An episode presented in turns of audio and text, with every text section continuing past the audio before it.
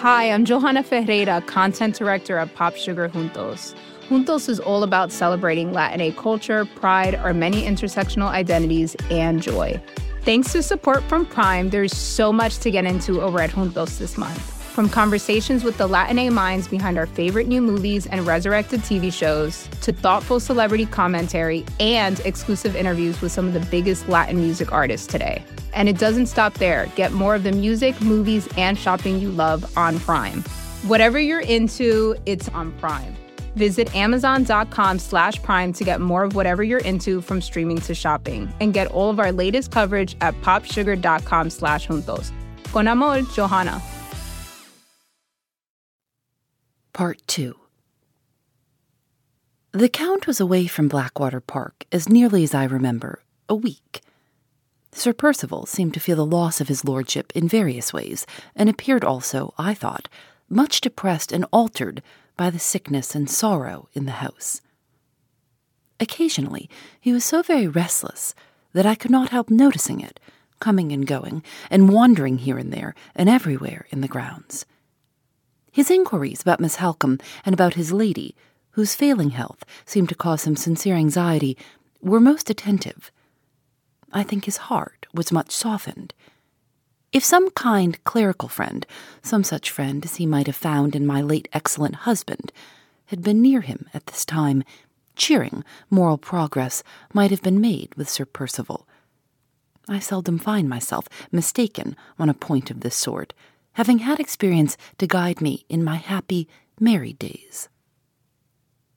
Her ladyship, the Countess, who was now the only company for Sir Percival downstairs, rather neglected him, as I considered, or perhaps it might have been that he neglected her. A stranger might almost have supposed that they were bent, now they were left alone together, on actually avoiding one another. This, of course, could not be, but it did so happen, nevertheless, that the Countess made her dinner at luncheon time, and that she always came upstairs towards evening, although Mrs. Rubelle had taken the nursing duties entirely off her hands. Sir Percival dined by himself, and William, the man out of livery, made the remark in my hearing that his master had put himself on half rations of food and on a double allowance of drink. I attach no importance to such an insolent observation as this on the part of a servant. I reprobated it at the time, and I wish to be understood as reprobating it once more on this occasion. In the course of the next few days, Miss Halcombe did certainly seem to all of us to be mending a little. Our faith in Mr. Dawson revived. He appeared to be very confident about the case, and he assured Lady Glyde, when she spoke to him on the subject, that he would himself propose to send for a physician the moment he felt so much as the shadow of a doubt crossing his own mind. The only person among us who did not appear to be relieved by these words was the Countess. She said to me privately that she could not feel easy about Miss Halcombe on Mr. Dawson's authority, and that she should wait anxiously for her husband's opinion on his return.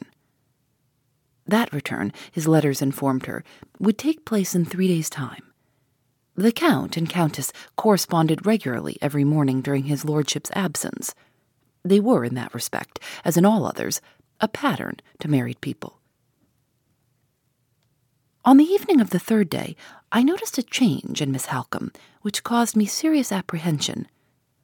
Mrs. Rubelle noticed it too, we said nothing on the subject to Lady Glyde, who was then lying asleep, completely overpowered by exhaustion, on the sofa in the sitting room. Mr. Dawson did not pay his evening visit till later than usual. As soon as he set eyes on his patient, I saw his face alter. He tried to hide it, but he looked both confused and alarmed. A messenger was sent to his residence for his medicine chest. Disinfecting preparations were used in the room, and a bed was made up for him in the house by his own directions. Has the fever turned to infection? I whispered to him. I am afraid it has, he answered. We shall know better tomorrow morning. By Mr. Dawson's own directions, Lady Glyde was kept in ignorance of this change for the worse. He himself absolutely forbade her, on account of her health, to join us in the bedroom that night. She tried to resist. There was a sad scene. But he had his medical authority to support him, and he carried his point. The next morning, one of the men servants was sent to London at eleven o'clock with a letter to a physician in town, and with orders to bring the new doctor back with him by the earliest possible train. Half an hour after the messenger had gone, the Count returned to Blackwater Park. The Countess, on her own responsibility, immediately brought him to see the patient. There was no impropriety that I could discover in her taking this course. His lordship was a married man. He was old enough to be Miss Halcombe's father, and he saw her in the presence of a female relative, Lady Glyde's aunt. Mr. Dawson nevertheless protested against his presence in the room. But I could plainly remark the doctor was too much alarmed to make any serious resistance on this occasion. The poor suffering lady was past knowing anyone about her. She seemed to take her friends for enemies. When the Count approached her bedside, her eyes, which had been wandering incessantly round and round the room before, settled on his face with a dreadful stare of terror, which I shall remember to my dying day. The Count sat down by her, felt her pulse and her temples, looked at her very attentively, and then turned round upon the doctor with such an expression of indignation and contempt in his face, and he stood for a moment, pale with anger and alarm, pale and perfectly speechless. His lordship looked next at me. When did the change happen? he asked. I told him the time. Has Lady Glyde been in the room since? I replied that she had not. The doctor had absolutely forbidden her to come into the room on the evening before, and had repeated the order again in the morning. Have you and Mrs. Rubelle been made aware of the full extent of the mischief? was his next question.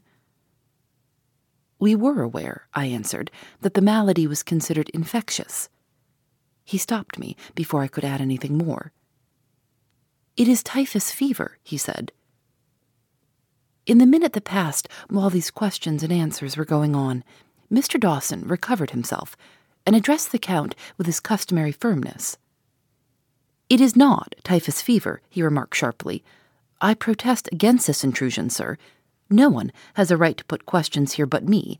I have done my duty to the best of my ability. The Count interrupted him, not by words, but only by pointing to the bed. Mr. Dawson seemed to feel that silent contradiction to his assertion of his own ability, and to grow only the more angry under it. I say I have done my duty, he reiterated. A physician has been sent for from London. I will consult on the nature of the fever with him and with no one else. I insist on your leaving the room. I enter this room, sir, in the sacred interests of humanity, said the Count, and in the same interests, if the coming of the physician is delayed, I will enter it again. I warn you once more that the fever has turned to typhus, and that your treatment is responsible for this lamentable change. If that unhappy lady dies, I will give my testimony in a court of justice that your ignorance and obstinacy have been the cause of her death. Before Mr. Dawson could answer, before the Count could leave us, the door was opened from the sitting room, and we saw Lady Glyde on the threshold. I must and will come in, she said, with extraordinary firmness. Instead of stopping her, the Count moved into the sitting room and made way for her to go in. On all other occasions, he was the last man in the world to forget anything. But in the surprise of the moment, he apparently forgot the danger of infection from typhus and the urgent necessity of forcing Lady Glyde to take proper care of herself. To my astonishment, Mr. Dawson showed more presence of mind. He stopped her ladyship at the first step she took towards the bedside. I am sincerely sorry. I am sincerely grieved, he said. The fever may, I fear, be infectious. Until I am certain that it is not, I entreat you to keep out of the room. She struggled for a moment, then suddenly dropped her arms and sank forward. She had fainted. The Countess and I took her from the doctor and carried her into her own room. The Count preceded us, and waited in the passage till I came out and told him that we had recovered her from the swoon. I went back to the doctor to tell him, by Lady Glyde's desire, that she insisted on speaking to him immediately. He withdrew at once to quiet her ladyship's agitation, and to assure her of the physician's arrival in the course of a few hours. Those hours passed very slowly. Sir Percival and the Count were together downstairs, and sent up from time to time to make their inquiries. At last, between five and six o'clock, to our great relief, the physician came. He was a younger man than Mr. Dawson, very serious and very decided. What he thought of the previous treatment I cannot say, but it struck me as curious that he put many more questions to myself and to Mrs. Rubelle than he put to the doctor, and that he did not appear to listen with much interest to what Mr. Dawson said while he was examining Mr. Dawson's patient.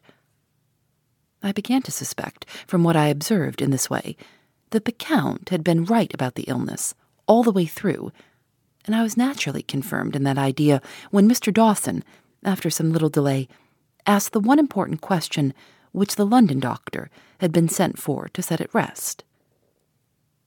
What is your opinion of the fever? he inquired. Typhus, replied the physician.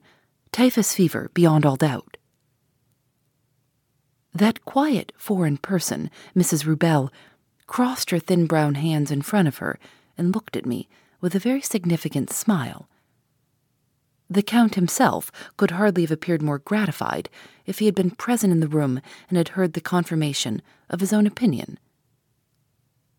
After giving us some useful directions about the management of the patient, and mentioning that he would come again in five days' time, the physician withdrew to consult in private with Mr. Dawson.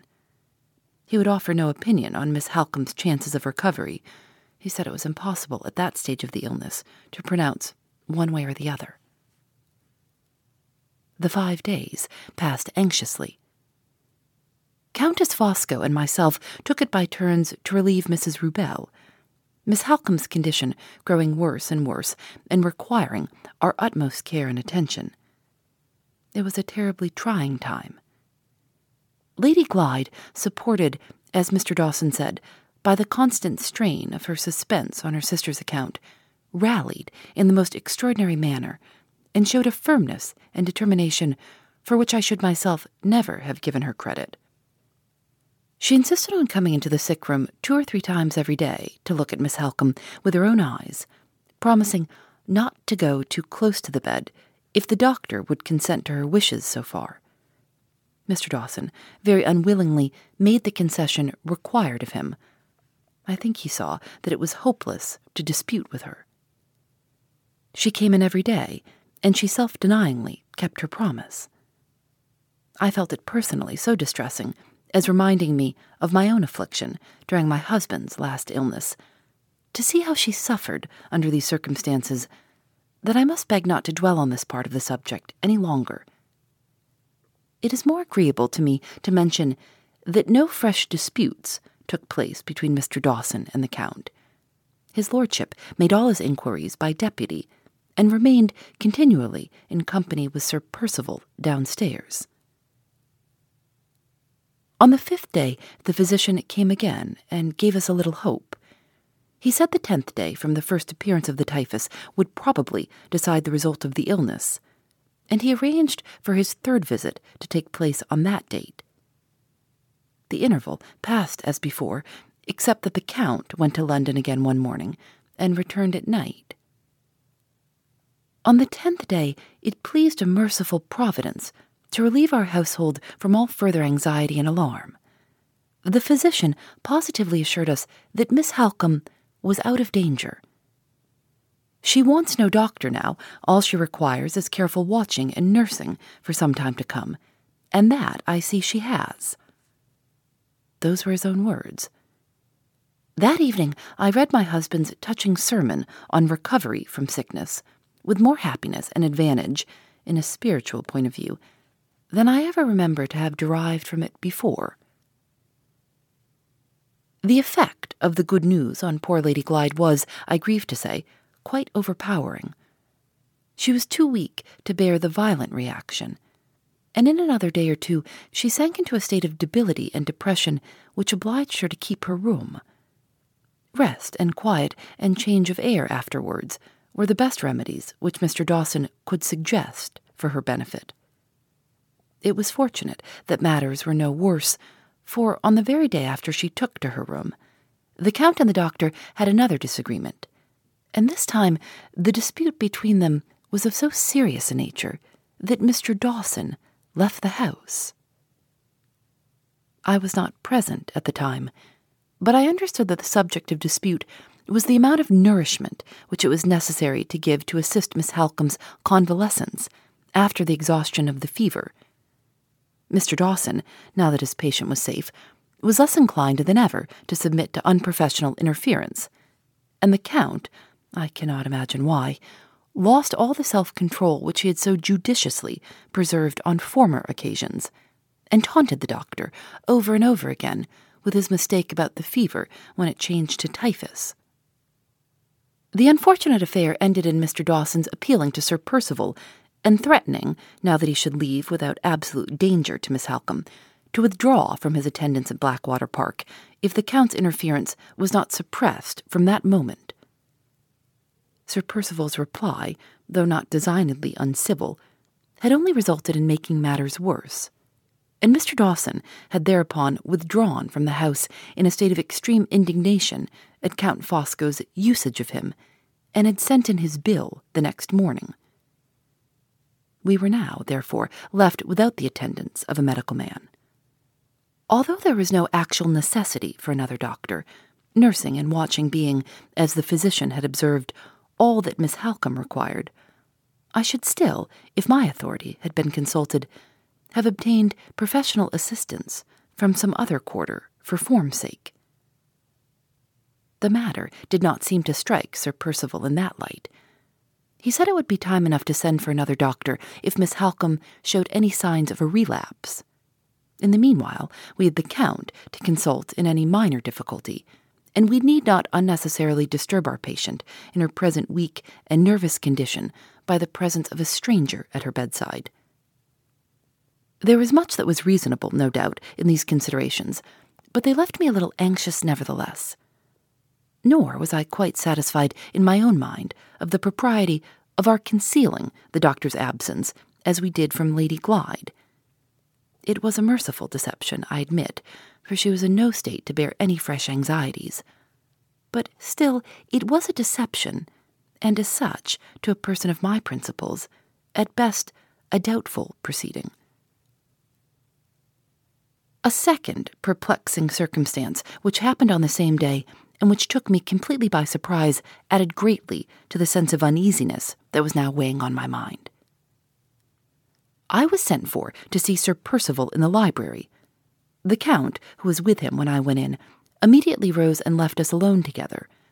Sir Percival civilly asked me to take a seat, and then, to my great astonishment, addressed me in these terms. I want to speak to you, Mrs. Michelson, about a matter which I decided on some time ago, and which I should have mentioned before, but for the sickness and trouble in the house. In plain words, I have reasons for wishing to break up my establishment immediately at this place, leaving you in charge, of course, as usual. As soon as Lady Glyde and Miss Halcombe can travel, they must both have change of air.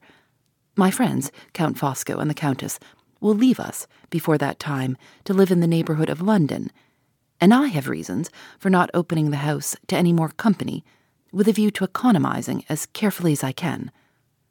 I don't blame you, but my expenses here are a great deal too heavy. In short, I shall sell the horses and get rid of all the servants at once. I never do things by halves, as you know, and I mean to have the house clear of a pack of useless people by this time tomorrow.